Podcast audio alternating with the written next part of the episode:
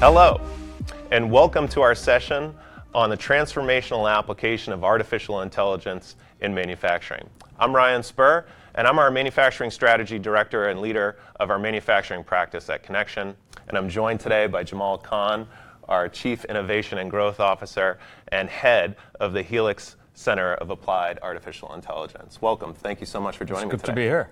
You know, Jamal, you can't get uh, past any news cycle or any conversation in everyday life, or certainly uh, when we talk about technology, without talking about artificial intelligence. It's everywhere. Uh, it certainly is. Um, and to kick things off, I want to talk about a recent paper uh, that I was reading that was talking that, that focused on the larger economic impact of mm-hmm. artificial intelligence across the macro economy and different industries. And one of the things that really struck me was this notion that when it comes to the manufacturing industry itself, the broad manufacturing industry, it stands to uh, have the largest financial impact, positive impact in the industry out of any industry mm-hmm. in the economy. And I want to kind of start here because I think this talks to the upside or the opportunity ahead of mm-hmm. us in terms of artificial intelligence and certainly in manufacturing. And I want to get your sense do you, do you agree with this sentiment? And if so, what do you think is really contributing to the notion that manufacturers will stand to benefit so significantly from artificial intelligence? Yeah, I, I think it's an interesting call out that manufacturing as an industry is likely to have the, uh, the, the most upside impact by applying artificial intelligence in, in the different processes. Um, though I would sort of venture and argue that maybe it's slightly early to, to make that, that call out, and for a whole broad set of reasons. We, we really truly do not understand fully what the implications and applications of artificial intelligence are going to be. I think uh, similar to how we often use the analogy electricity, right? Mm. So when electricity was first um, um, distributed, you know, and, and, and made into a, a, mass supply per se, it had a massive impact on a whole broad set of industries, and also gave rise to a whole broad set of new industries. So, though I do think that in large measure there seems to be a natural reflexive reaction because of the nature of the manufacturing process, it's repetitive, uh, it's easily automated in some respects. Mm-hmm. So there's almost this reflexive reaction that, um, and I think in some measure there's there's legitimate argument to be made. Uh, but I think it might be a little bit too early uh, to say what the, the net net impact would be. Um, so that's that's generally how what I you know feel about that that particular sentiment. Yeah, and I think you bring up some good points. I mean, let's assume that it's going to take time to evolve. I mean, you and I talk about this all the time offline, where this notion uh, there are certain technologies that are feasible and available today. Mm-hmm. Um, I think you know when you think about manufacturing, I think uh, one of the other things that makes manufacturing uh, such a, a, ripe and opportune place to apply artificial intelligence is just the, the vast number of functions that mm-hmm. we typically see in manufacturing. I mean, when we, when we look at the application of AI today in areas like finance and human resources and IT and cybersecurity, I mean, there's so many different organizations today. Um, and each and every day, we're seeing new AI offerings being embedded into applications mm-hmm. or, or new AI solutions entering into those functions, right, mm-hmm. and bringing value. Um, I think when we think about manufacturing, there's all these other Mm-hmm. Uh, there's all these other functions as well, right? Mm-hmm. We think about research and development, mm-hmm. right? And there's a large number of engineering organizations and different disciplines in engineering, and so mm-hmm. there's different the different applications and usages for AI in those spaces. Of course, the cornerstone of manufacturing is production, mm-hmm. right? And, right. Um, and I think you know there's so much opportunity in terms of how we ad- advance and, and improve and address challenges mm-hmm. and opportunities in production. And of course, manufacturers also oftentimes, depending on the sub industry have uh, they have aftermarket mm-hmm. parts production, spare uh, and parts production, and of course services. Many mm-hmm. organizations are creating value added. Um, uh, revenue driving services around their products. Mm-hmm. Um, and so I think, you know, in that regard, it makes sense mm-hmm. as this technology evolves, mm-hmm. there is a great deal of opportunity. So Jamal, there's, um, there's obviously a lot of potential and upside uh, over the long term for manufacturing and the application of AI in manufacturing. Let's talk a little bit about some of the broad challenges as organizations go on this long-term AI journey. And so I think you know there's probably two ways that we could unpack this. The first is what are some of the unique challenges that manufacturers face versus other industries? And then maybe let's spend a little bit of time talking about some of the, the general AI challenges associated with uh, the effective implementation of AI, you know, things like bias and security and regulation. But let, us start with manufacturing. Um, what, do you view or what do you see as some of the uh, you know, obvious obstacles uh, to successful adoption?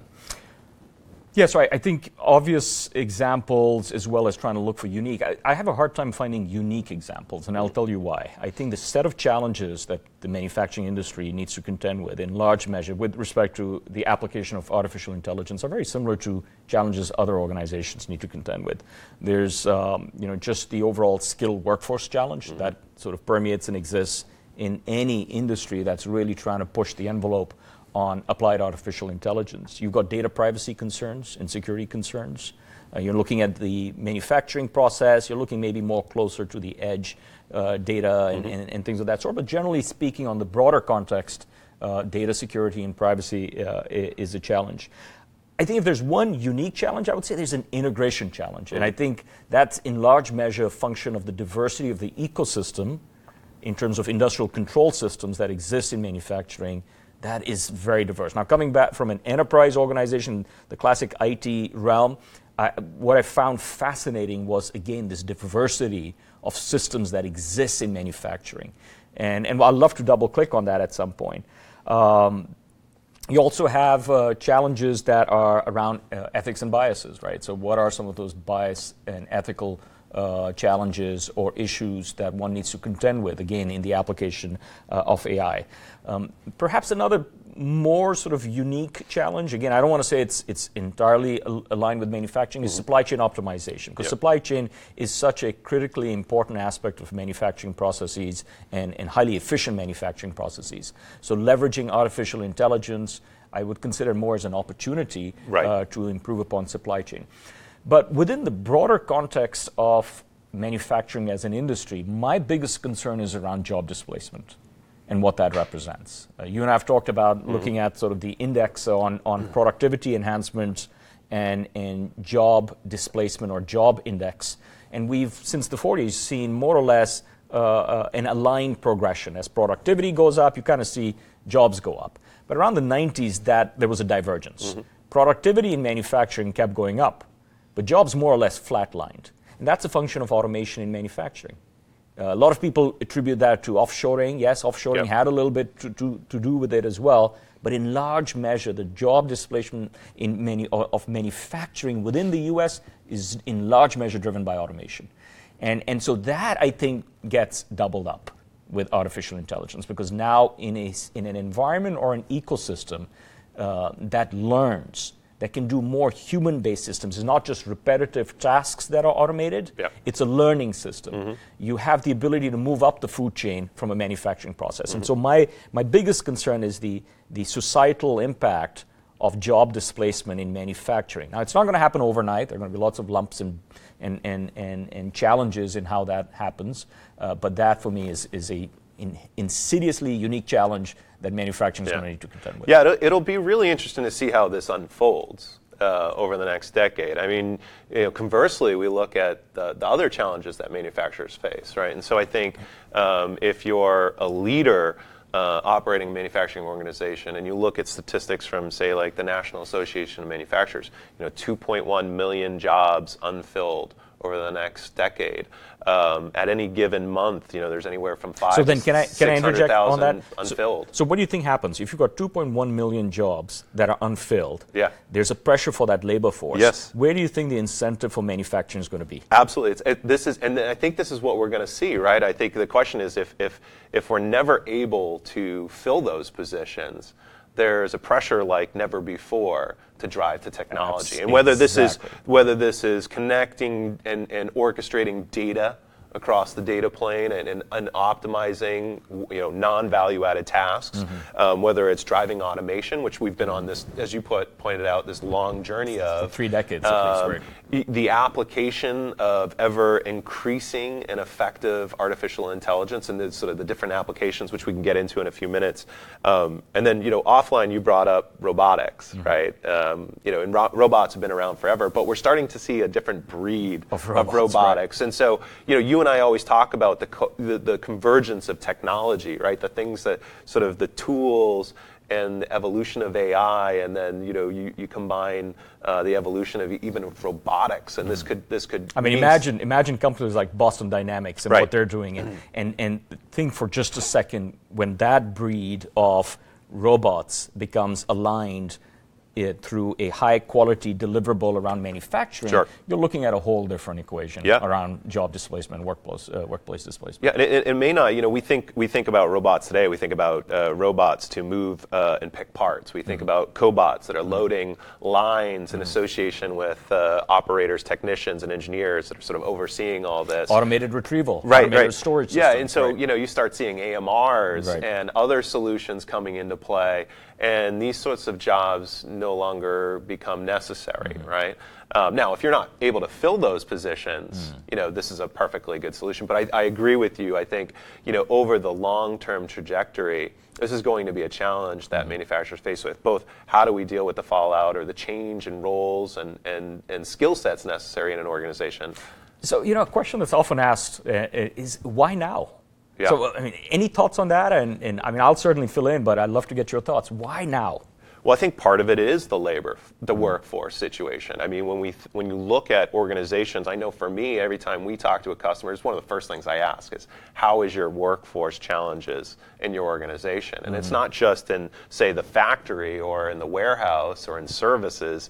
It's also in every other part. You know, uh, uh, security and IT. Every function in a manufacturer, just like any other industry, is, is, is feeling pressure in terms of workforce, increased costs.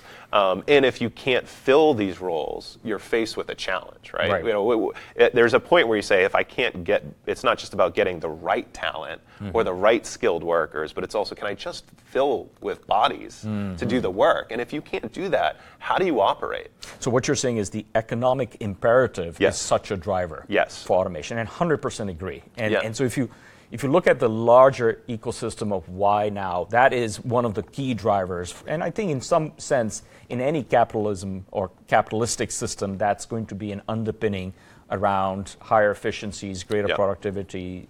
Uh, but there, there are two or three other areas um, that have sort of converged. You know, one is the processing capability, right? So when you're looking at AI workloads, um, and having worked on AI now for almost two decades, I remember the scar tissue that I incurred in the early 2000s when we were trying to do simple things like very basic NLP Yeah. and, and leveraging CPU infrastructure. And it would almost take us a day and a half to come back to, to run against our, our trained models against a certain set of text to try and get some contextual understanding. And we would find that our models didn't fare too well. And we would fine tune those models and come back again in a day and a half because it would take so long for those models to run. Now you've got GPU infrastructure, right? So that, that sort of completely radically changes the ability for us to take these workloads and drive them and get results at a much faster clip. Um, you also have got this massive democratization of tool sets and toolkits in AI.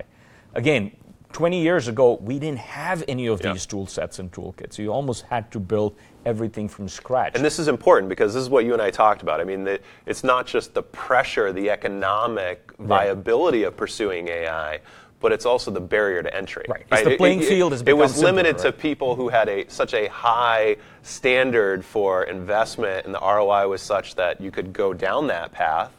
Uh, or you had the experts, but if you were just any organization in manufacturing, you might be prohibited from doing that. Right, right. What, what, what, besides the technology, right, GPUs and the compute power and the ability to do these things, what, what else is making that possible? I mean, like if I wanted to get started tomorrow uh, and, you know, take raw data for, you know, defect and quality data, and like you said, it, we manufacturers have this rich ecosystem to choose from. But let's say we start with something like quality, and we have massive amounts of, of data. How would So I I- I leverage think- that? What would make that different today than five years from? five years ago? I, I think what you're just saying, you, you, the answer is in what you're saying data. Yeah. Data is something new, right? So historically, if you look at the manufacturing system, we've discussed this. There's this rich ecosystem, whether it's you know PLCs, uh, whether they're HMIs, human-machine interfaces. You've got distributed control systems, DCSs. You've got SCADA systems. Um, you've got, as I said, automated retrieval, automated storage systems. Yeah. So that in a manufacturing process, there are these siloed core technologies, uh, automated conveyor systems, conveyor management systems, uh, that all have the ability to create a lot of information and data. Now, quite often we find in organizations when we go and do that assessment, and that's usually the first Yep. place we start. We try and understand your manufacturing infrastructure and say, how is it configured? Because you'll be surprised how sometimes poorly configured or baseline configured it is. I don't want to use the term poorly, it's baseline configured, where there's a lot greater capability, but for a lot of broad set of reasons, that capability is not switched on. Um, and so that's one of the first places we look. But data is one of those, um, you know, I would say the third or fourth key driver. There's this explosion of information. And, and now there's this almost cliche, which is data is the new currency, data is Yeah. the new oil. How do I take data and drive more intelligent insights around my own decision making? So that is, that is a, a key aspect. And then there's the fourth or fifth, I've even lost count at this point, which is another driver, are these uh, what we call AI algorithms, for a Yeah. lack of a better term. These could be deep neural networks, these could be machine learning algorithms. There is an explosion of these algorithms that are out there. Uh, case in point, the whole ChatGPT or the LLM ecosystem in large measure uh, is based upon this transformer neural network model, right? And the transformer neural networks were kind of designed in 2017. So in this compressed amount of time, in these three to five years, you see what was a theoretical paper written by the folks at Google became a practical application, which is now one of the fastest growing online applications in the world, right? Yep. Or in history. Yep. And, and, and so that level of innovation is happening in these fits and starts. There's no linear progression. Yeah. And that is why I was wrong, because as an AI practitioner, I figured, you know, NLP. It's gonna take forever. It's going to, Yeah. there's a linear progression, yeah. there's an underlying inertia that exists, and there's a technical challenge that exists that will, over the course, be linearly addressed. But we were wrong. Right, so we, we thought you know NLP is an insidious challenge. It's going to take a while. You look at Semitic languages; they're more difficult to contend with. You're trying to extract context. Uh, you're trying to uh, uh, extract what's called syntactical context, semantical context. These are not easy challenges. Well, then here comes this paper that says, look, let's tokenize every word, establish vector parameters, do some vector associations of different words, and now we'll give you the best probabilistic stack model on, on the next word. That's fundamentally what it's done. There's no cognitive context around LLMs and, and these systems. Um, but we never thought someone was doing that research. So I often ask that question what additional research is going right now that will pop up that will really drive this further? So I, I'm no longer espoused to this notion it's a five year cycle Yeah. or a 10 year cycle. We're going to see just this incredible innovation come in and surprise us and then push this forward. Um, so that is, again, the fourth or fifth element. You've got the algorithms, you've got the processing capability, you've got the democratization of tool sets, you've got an underlying economic um, drive, yeah. uh, and then you've got this explosion of data. You combine those five elements, there's a perfect storm. They converge. Yeah, I, I, I think you're absolutely right. I mean, this idea that you could you could pick up a foundational model, you could tap into your rich uh, data ecosystem at your organization and pick up a problem statement and say, how do I train, you know, this foundational model on top of my data, my Right. company's data, right? Not public data, because I think you know that's one of the things that we, you know, everyone's sort of, well, I don't want to put my corporate data into a public instance Right. of, say, ChatGPT or mm-hmm. a generative AI solution. I mean, of course, there are other ways to solve this and tap into and protect your own data, but I think it's it's amazing how quickly an organization could take a particular use case like image recognition, right, which isn't new and has been around for a long time,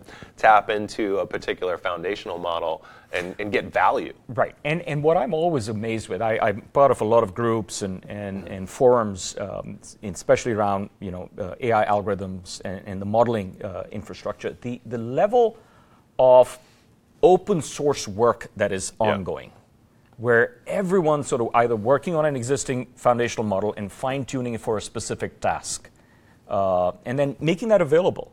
Um, just go to Hugging Face. You'll see tens, if not hundreds, of different models that are being leveraged for specific tasks. So there's this rich tapestry of those core foundational models. Now, how you apply them, how do you extract results? Mm-hmm. Um, that's why even at the Helix Center, we, we say the Helix Center for Applied Artificial Intelligence is the theoretical aspects of AI that we can talk up a storm and get really jazzed and excited yep. about. But then there's the, the reality of taking that and applying that for consistent results. That is a challenge. That needs to look at a whole broad set of considerations. How are you're bringing some of those algorithms, how are you how are you sort of uplifting your uh, your infrastructure, how are you doing data orchestration, how are you doing your application replatforming, how are you're building a support infrastructure for us to establish effective and ongoing data pipes or machine learning ops. Uh, ML ops. Um, so that is the challenge or the, the gap that exists between theoretical AI that gets us jazzed and excited, and then the real world application of AI to, to return meaningful business results. Yeah. I, I, love this, and I, I, think you're spot on. And I think when you when you look, you, you brought up this idea of the complexities of tapping into that data-rich ecosystem. And the, you know, for anyone that's watching, that's a manufacturer, they understand this this domain. I mean, uh, manufacturers are born out of, uh, of growth over years and, and decades. And so uh, organizations could be born out of mergers and acquisitions, right? Mm-hmm. And so, you know, when we think about some of the, the challenges beyond AI itself, it's how do we effectively tap into and orchestrate all that data. And when we think about uh, manufacturing organizations, something just like plants, right? This idea, well, hey, we can innovate uh, apply a foundational model, we can bring in the latest technology, which makes this possible at the edge, like the latest computing technology. Um, we can deploy it and say one cell. We can go through this exercise as a proof of concept and, and to prove the ROI. But it's a very different challenge when you have to scale that across a manufacturing organization, mm-hmm. right? Because as you pointed out earlier, not, as, not only is there so much diversity and the types of technologies, whether it's industrial control systems, production lines, uh, sensors, building management, you know, right. on and on, so, integrated communicate, you know, integrated supply chains, et cetera, et cetera. But then, because of the way manufacturers are typically built over the years, whether it's organic. Um, you know, building one line and five years later adding a new line and, then, right. and then a new line. Right over years, we have different aged technology, and, and, and this, so it's this complex, heterogeneous right. environment. So, so not even, let's just put aside M&A. Yeah. And, and what the diversity that comes through M&A. So yeah. I, before, for this particular th- uh, conversation, I, I went back and, and wanted to refresh my brain in terms of all of those control systems, and, I, and I've sort of laid them out. And, and just, just think about the diversity. You've got you know classic PLCs, right? Programmable logic uh, controllers. Uh, controllers. You've got you know Siemens, um, Simatic. You've got a whole broad set of these, and and those PLC systems, 30 years ago, they were obtuse. They've become smarter. They have digital frameworks. Mm-hmm. You can extract a lot of data and input and output, and then you can drive that through, through a data plane. You're looking at DCS, your distributed control systems. Again, you know whether it's Honeywell, a whole broad set of these yep. companies that build these DCS. SCADA, you're now looking at more the power ecosystem or larger industrial scale. You're looking at SCADA systems uh, human machine interfaces, mm-hmm. uh, industrial robots, you know, FANUC uh, uh, yep. or, or uh, KUKA, or a whole broad set of these industrial robots and what the data set that they generate. Um, you're looking at conveyor systems. you're looking at pneumatic and hydraulic systems. Um, your ARAS, we've talked about that. Yeah. You know, automated re- yeah. retrieval, automated storage, yeah. uh, MES systems, uh, which is manufacturing uh, execution, execution systems, and so on. So, so forget the M&A, even within in, in, a, in yeah. a, ubiquitous organization, the, the parts at play are, are these rich elements. And again, one of the things that we do at Helix, if we're going through the process of trying to establish your maturity level or your ability to be ready for this AI journeys, we go try and map out these systems and say, where are they? How are they configured? Are they optimally configured for AI? And AI, at the end of the day, the precursor for that is data. Data, right. Uh, are they just doing a function in an obtuse fashion and they're just great at that? Or have you switched on all the elements that give us the information that we need that we can then drive into a mature data ecosystem? Because now, once you've got that, in play, now you can start establishing some of those other elements. So uh, it's it's it is fascinating yeah. how how diverse you know and, and exciting this ecosystem is. Um, and, and we love to work in that. Yeah, let, us talk about some of the use cases or, or the workloads around uh, the application of, of AI in manufacturing, because I think this builds on kind of what you're talking about. I think you know, um, it, it's one thing to pick one portion of the business process, one area of the business, uh, and to tap into that data. And that's perfectly fine. I mean, there are, as we talked about, right, there are AI use cases that are very bounded and can get results very quickly. Um, then there are more complex applications. I mean, you brought up things like uh, uh, supply chain. Um, there are even things like predictive and prescriptive maintenance, where mm-hmm. it's not just say, hey, monitoring a particular piece of equipment for what is the likelihood of failure and when, mm-hmm. but how do I, you know, be, but how do I integrate that with other factors in the ecosystem, mm-hmm. like what's the schedule for production over the next eight weeks, and what's customer demand look like, and what do shift schedules look like, and say, or, or recommend, recommending what's the right it, it, not that it's the optimal time, but the least in, you know disruptive time yeah. to maintenance equipment, right? And, so and then the that requires multiple uh, elements of data in the environment to be successful. Yeah, and the nth degree of sort of sophistication or, or, or complexity is just the whole digital uh, twinning and, yes. and simulation of yes. manufacturing. I mean, that is, you now you're bringing in physics, yeah. you're bringing in actually applications that are applied in physics, and then you're combining data and AI to truly try and simulate a manufacturing process end to end, and then fine tune it and find areas that you can improve yeah. before you actually f- impact that. But I, I, think four years ago, when you and I were doing some of these talks, yeah. what was that one area that we were talking about? That, that, that overall encompassing transformation within industry.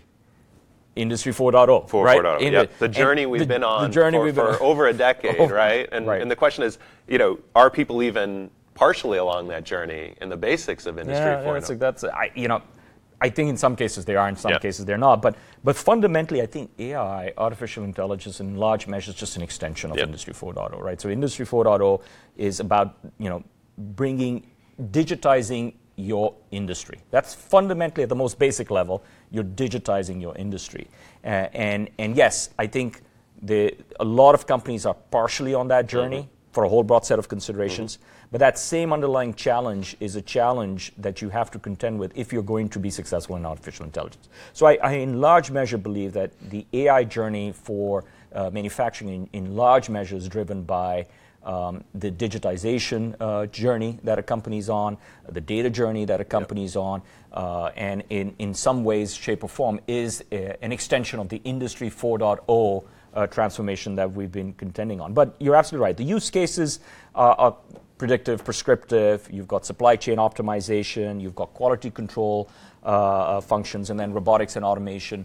Um, so there's a broad set of those considerations. And then there's hyper personalization, right? So how can a manufacturing process now become personalized? Mm-hmm. Um, and, and yes, th- there's, there's still a significant gap that exists, but here you are, or a certain set of your consumers are orienting around a specific product, you're getting that input through your e commerce systems or your digital uh, advertising systems where there's a general sentiment. How does that impact and affect downstream manufacturing? Yep. I mean, that, that is a really uh, powerful example of integrating across, across all that the, all, rich data e- ecosystem. Right.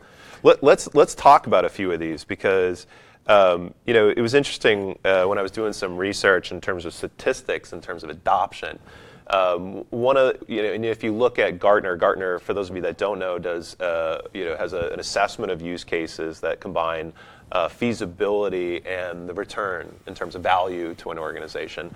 And you know, one one of the and, and of course in manufacturing this isn't entirely new because machine vision, for example, has been around forever, right? Where we buy a very expensive, say, automated optical inspection machine. It does mm-hmm. one thing and one thing only, right? And it inspects product. Um, there are other applications of machine vision, but this is one of those areas where when when you look at the data and you look at of manufacturers who have adopted AI, 60% of, of those that have adopted AI have adopted it first for that purpose of mm-hmm. quality control mm-hmm. and, and quality inspections, mm-hmm. which makes sense, right? Mm-hmm. Because it's a m- more, more feasible, more mature technology.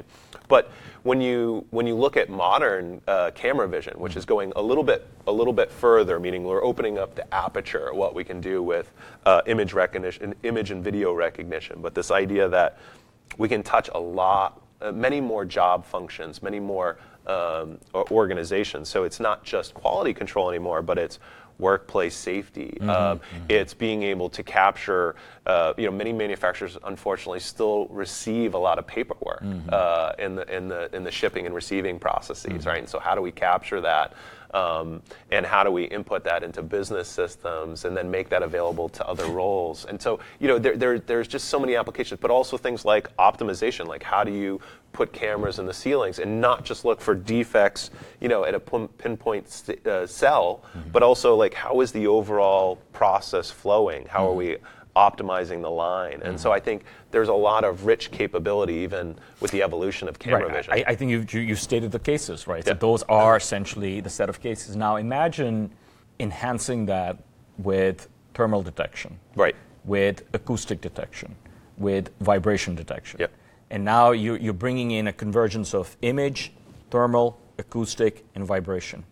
And imagine the, the richness of a correlated data set that's looking at those four channels and establishing predictive and prescriptive, uh, prescriptive maintenance. For certain manufacturing process, a downtime of 15 minutes could be millions of dollars. But if you can have really effective predictive and prescriptive maintenance structures, you have the ability to just preempt those challenges or, or reroute or, or do other things.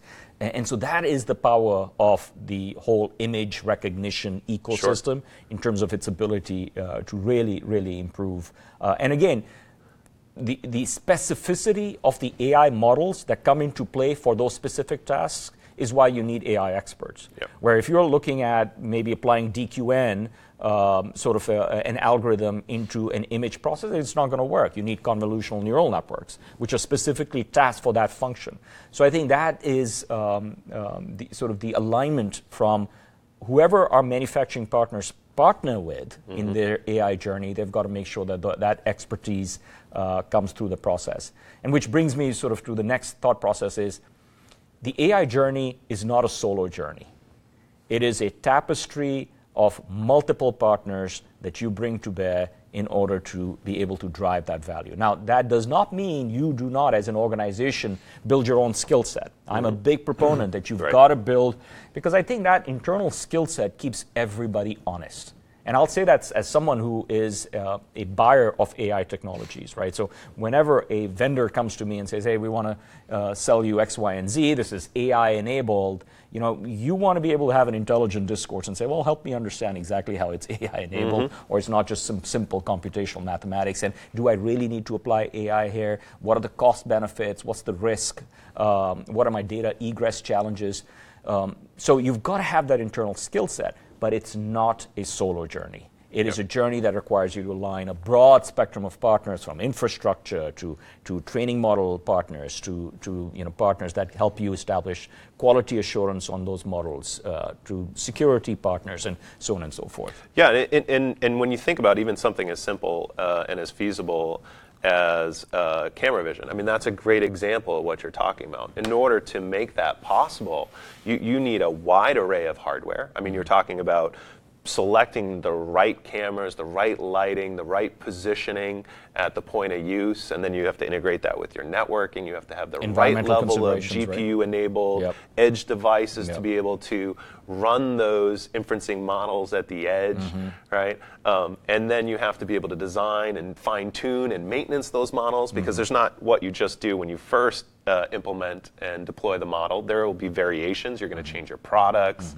Um, you're going to want to enhance your models the over privacy life concerns, cycle. right? Even the cameras, the Yes. privacy concerns, the policies that you build. Yeah. What are your policies as a manufacturer around that, that, Mm-hmm. that capturing of those images and potentially identifying individuals? How do you want to do that?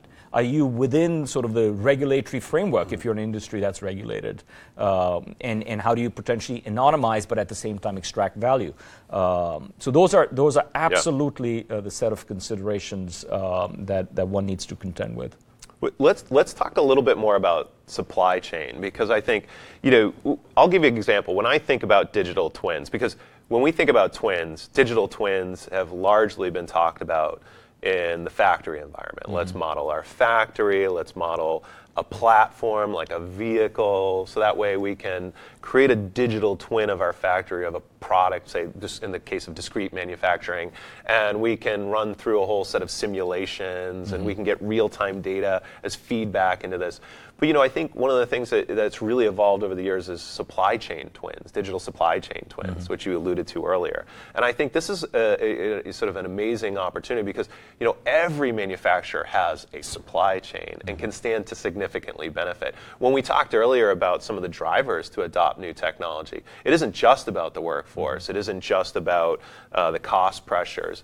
It's also, I think, something that we've lived through you know, post-pandemic, this idea of resiliency, mm-hmm. right? And so when you combine all those together, supply chain twins is a, digital twins is a great example mm-hmm. of being able to combine uh, a, a, rich set of data, mm-hmm. right? Because you're talking about everything from uh, inventory levels and product detail, uh, consumer demand, um, what your suppliers possess in their inventories, and then uh, transportation and logistics, so that you can say simulate mm-hmm. some of today's mm-hmm. pressures. I mean, you and I talk about uh, some of the roles of things like geopolitical pressures mm-hmm. in, in, the market, right? What happens if there is a, uh, a regional-based event? Right? It could be a conflict, mm-hmm. war.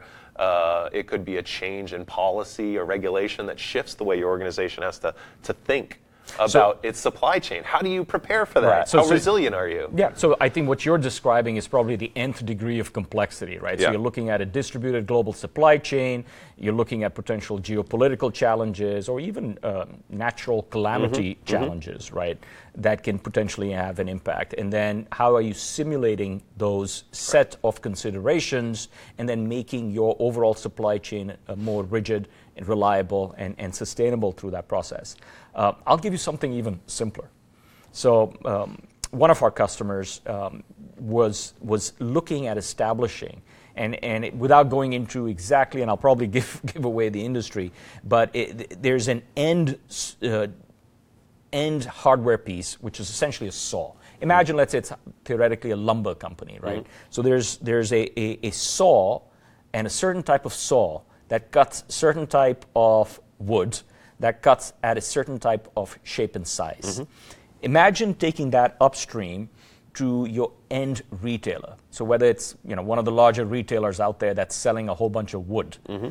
how do you take that that sales transactional information, its seasonal seasonal cyclicality, mm-hmm. its regional cyclicality, right. its natural calamity based cyclicality because people need wood. Maybe there's mm-hmm. you know They've been uh, a hurricane, hurricane or, or something. Yeah.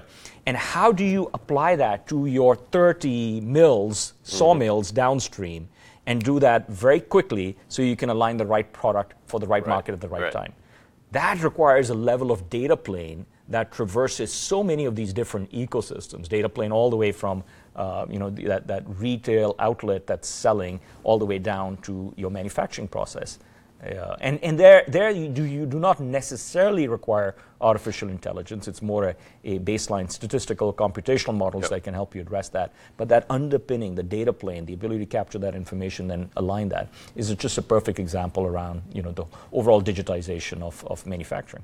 Yeah, that's a great example of, of aligning sales and operations at a whole nother level, right? Which is something that's so challenging for many organizations because it's complex, right? right? And, you, and, it's changing, you know, minute to minute, hour to hour, day to day, depending on the industry you're in.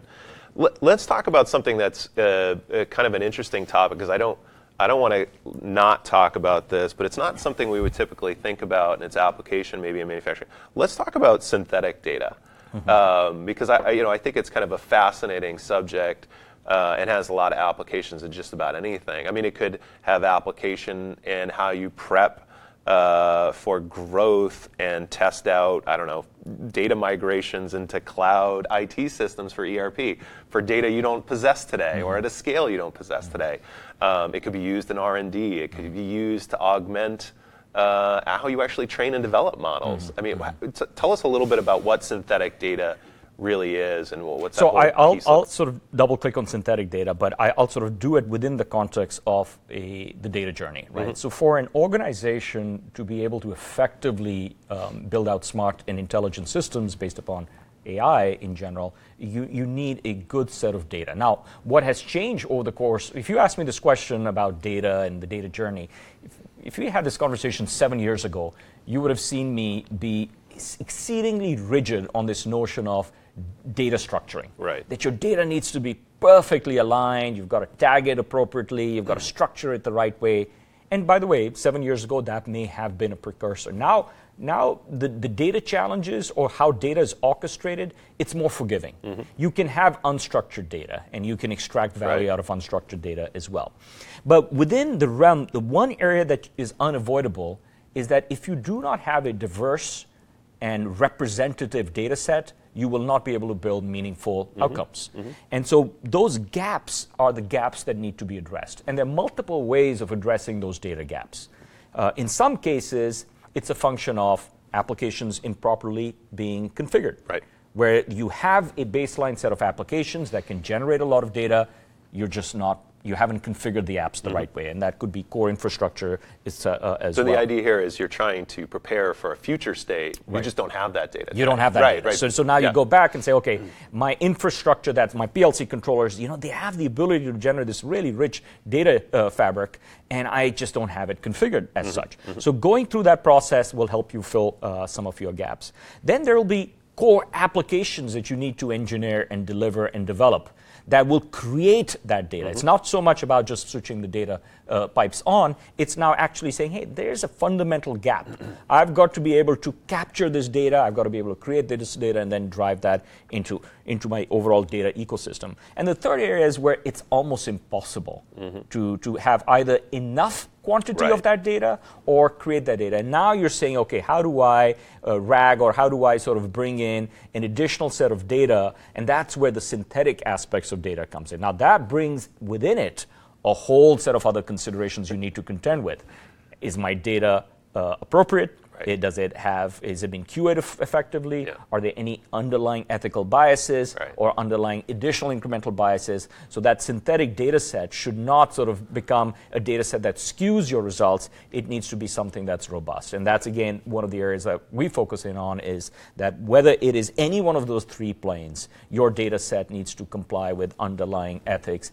I mean, I'll give you a really, and I always give this. I, you know, I lecture at Columbia on, yeah. on this on this topic, uh, and it's been a while since I have, but I, I used to love sort of interacting with students and, and, lecturing on, on this topic called AI. I've been doing that now, I think, seven, eight years. Um, and I always love to give this one example around this um, paper written by the researchers at Georgia Tech. Now, I'm not sure when I first read this paper, it had not gone through a peer review.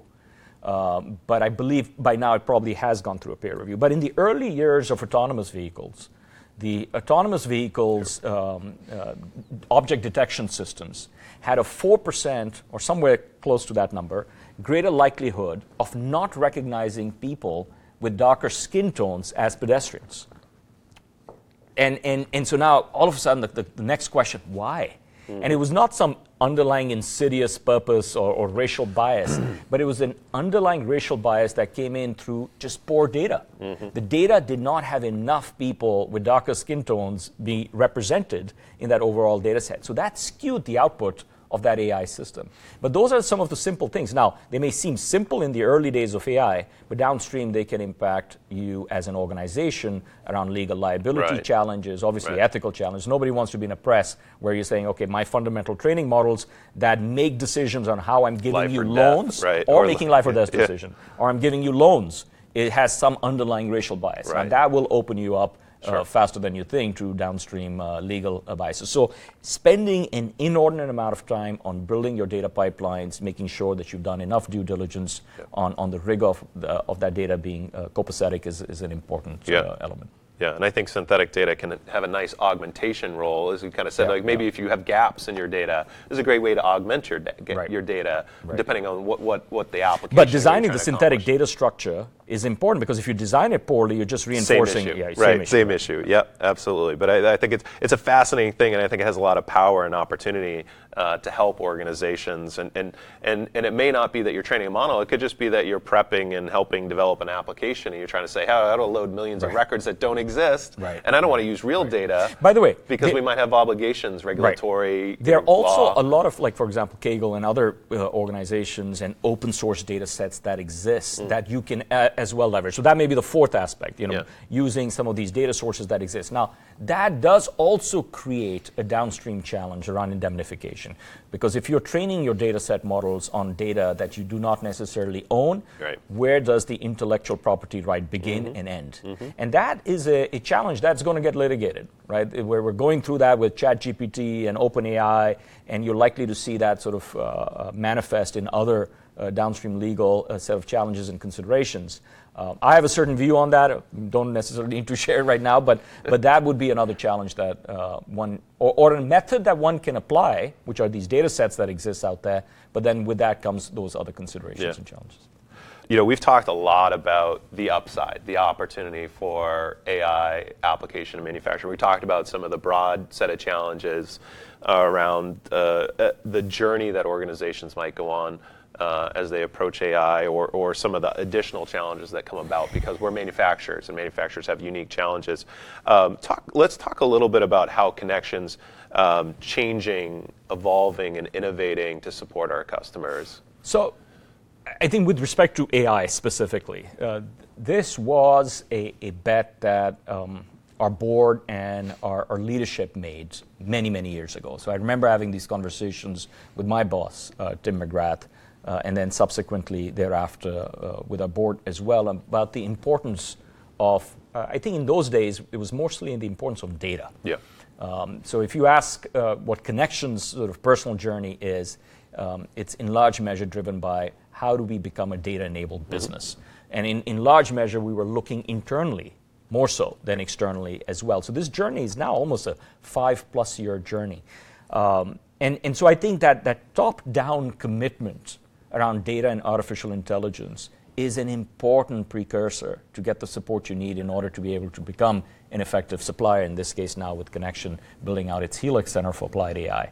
Um, so I, I, think that was a, a really important aspect um, to, to it. And, and within Connection, what we've done is we've, we've built this skill set. Now, the only caveat that I'll throw is out there is that um, the resources that we have are, are difficult to acquire, mm-hmm. difficult to retain.